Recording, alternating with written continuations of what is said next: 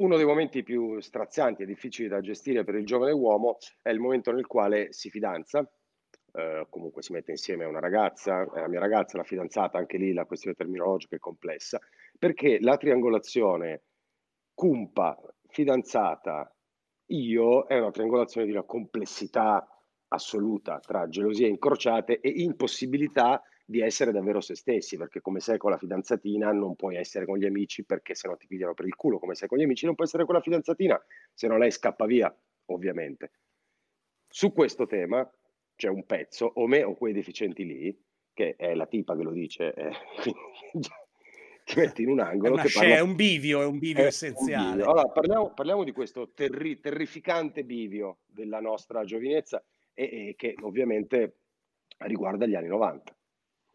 Allora, io eh, ricordo perfettamente l'atmosfera eh, che si respirava in quegli anni, ma proprio perché ehm, esistevano, esisteva la possibilità di vivere eh, vite parallele, anzi addirittura di gestire personalità multiple senza che esse venissero mai in contatto l'una con l'altra. No?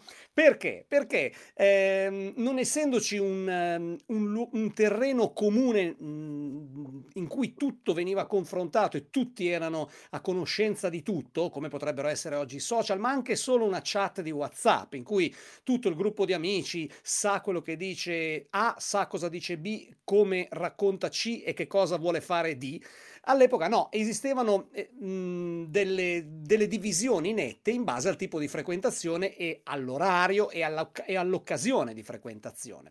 Quindi eh, la socializzazione al bar con gli amici eh, in, una, in, una, cumpa nella quale ognuno aveva un ruolo prestabilito o comunque che si era, eh, si era scelto e aveva strutturato nel corso degli anni, no? cioè era un duro lavoro quello di ehm, preparare e costruire la propria personalità pubblica all'interno della, del, del, gruppo. No? Ehm, ecco, quindi lì c'erano dei ruoli ben precisi e ben definiti eh, che no, spesso cozzavano con quello che si voleva, eh, diciamo, significare e far apparire nel momento in cui invece si incontrava una ragazza o una eh, possibile futura partner, possibile futura conquista.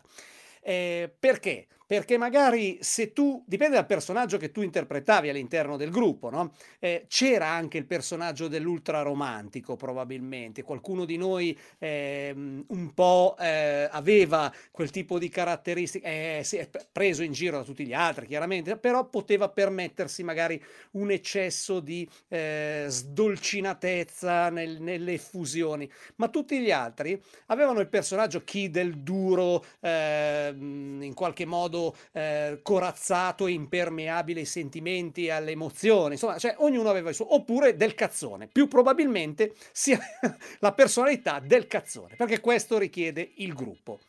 Il gruppo ama eh, la risata grassa, la, la, cumpa ama la risata grassa, ama la battuta eh, scomoda e spesso infelice, perché per chi non appartiene, almeno agli occhi e alle orecchie di chi non appartiene a quel gruppo, ama i giochi, ehm, le, i giochi interni comprensibili solo a chi fa parte di quel gruppo, no? Cioè, eh, c'è un umorismo eh, che in qualche modo è accessibile solo a chi fa già parte di quel gruppo lì. E qualsiasi persona esterna dice, ma, dice, ma che cacchio, ma perché? Ma era una battuta, doveva far ridere questa roba. Sì, se sai tutto in retroscena, ridi. È chiaro che se sei arrivata due minuti fa, è ovvio che... Quindi cosa succedeva? Che il momento di contatto e il momento più che altro di, di scontro, di, di, clash tra eh, la cumpa e la ragazza nuova eh, che tu portavi, poi anche tu stupido che la portavi, però eh, o anche solo per un incontro casuale tra il te stesso della cumpa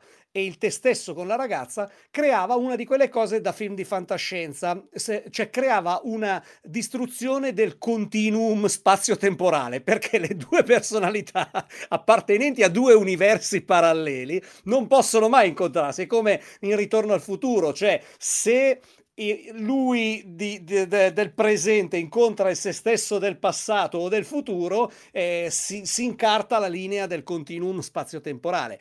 E questo era il grande rischio, eh, far vedere il te stesso eh, un, po', eh, un po' zerbinato, ecco, mettiamo così, eh, con la ragazza nuova sulla quale vuoi fare colpo, al gruppo eh, era pericolosissimo perché scatenava da un lato nel gruppo la grande ilarità, ma poi il, scatenava un, un, irrefrenabile desiderio di sputtanamento o di far scattare dentro, un po' come Hulk e Bruce Banner, no? Cioè, eh, volevano in ogni, in ogni modo eh, far scattare dentro al Bruce Banner, tutto bello, educato e gentile con la ragazza, l'Hulk che conoscevano loro e che non era compatibile con la figura della ragazza. Quindi era di una pericolosità devastante questo incontro di mondi. E in più, eh, per chiudere, un'altra riflessione, secondo me un altro tema divertente sono i consumi culturali, ovvero non potevi dire ai tuoi amici che avevi ascoltato tutto l'album dei Duran Duran con la tua fidanzatina, non potevi far sapere che eri stato a vedere il film sentimentale, Certo. Non potevi far sapere che lei ti aveva chiesto di provare i suoi scaldamuscoli e di fare con lei in fonda e tu l'avevi fatto. Queste erano cose che non si potevano sapere, altrimenti... No, perché eh, si rischiava l'ostracismo eh, a vita all'interno del gruppo eh, proprio perché forse erano tempi in cui non si era ancora abituati al vedere l'amico sotto altri, ehm, sotto eh, una luce diversa.